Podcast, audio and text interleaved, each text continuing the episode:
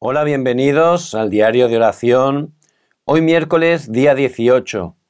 Les bendigo en el nombre de Jesús el Cristo y le damos toda la gloria a nuestro amado Dios, porque en este día, por su gracia, Él nos da su preciosa palabra. El título de hoy es Abdías que cuadró con las 237 naciones.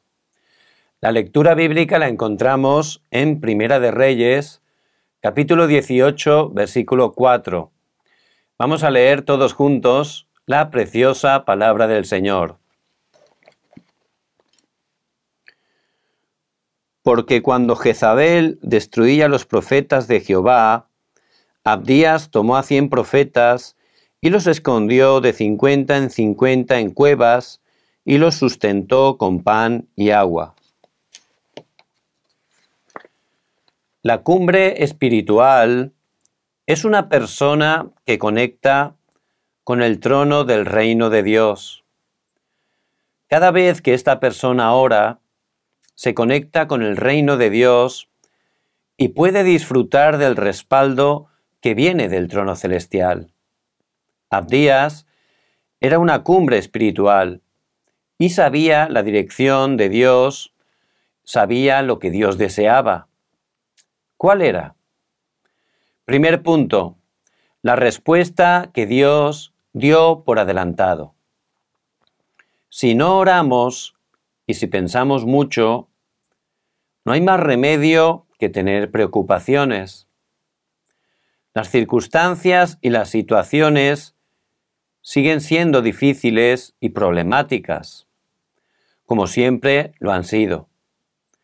Si Abdías no se hubiera concentrado en Dios y hubiera observado solamente lo que veía el rey Acab, no habría visto las respuestas que Dios le había permitido.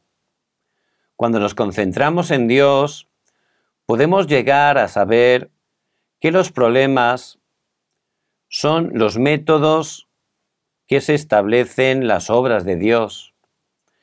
En este momento podemos experimentar que Dios guarda nuestros corazones y nuestros pensamientos.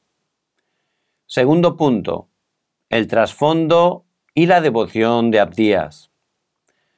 Abdías era un discípulo de Elías y al mismo tiempo era siervo del rey Acab. Tenía estos dos trasfondos y además protegió y ayudó a cien profetas. Era algo en contra del rey, pero el rey no tenía más remedio que confiar en Abdías y encargarle el trabajo porque no había ningún otro como él. Los cien profetas que Abdías ayudó fueron los protagonistas del movimiento del Monte Carmelo, del monte Oreb y de Dotán.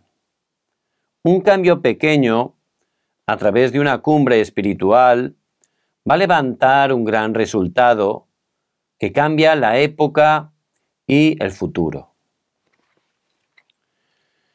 El deseo de Dios es que el precioso Evangelio de Jesús el Cristo esté llegando a las 237 naciones, es decir, la evangelización mundial, para ello Dios nos ha escogido. Por eso, en la ocupación que tenemos, en el lugar donde Dios nos ha puesto, si estamos aferrándonos cada día al pacto eterno de Jesús el Cristo, si estamos disfrutando esa oración concentrada, tendremos ese estado que es la cumbre espiritual, donde podremos abrir nuestros ojos espirituales y ver lo que Dios está deseando en cada momento, el plan absoluto de Dios.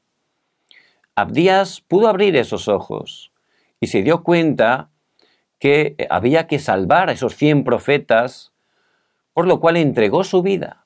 A través de eso, Dios levantó grandes obras. Pudo estar cambiando y bloqueando los desastres de la oscuridad, de la idolatría, en toda su época. Por eso, que en este día, a través de esta palabra, estemos orando para encontrar cuál es el plan absoluto de Dios en medio de los problemas y las dificultades que estamos enfrentando. y que estemos desafiando solo para el Evangelio de Jesús el Cristo, solo para la evangelización mundial. Ciertamente Dios va a levantar grandes obras. Vamos a orar. Padre, gracias porque tú estás con nosotros todos los días hasta el fin del mundo.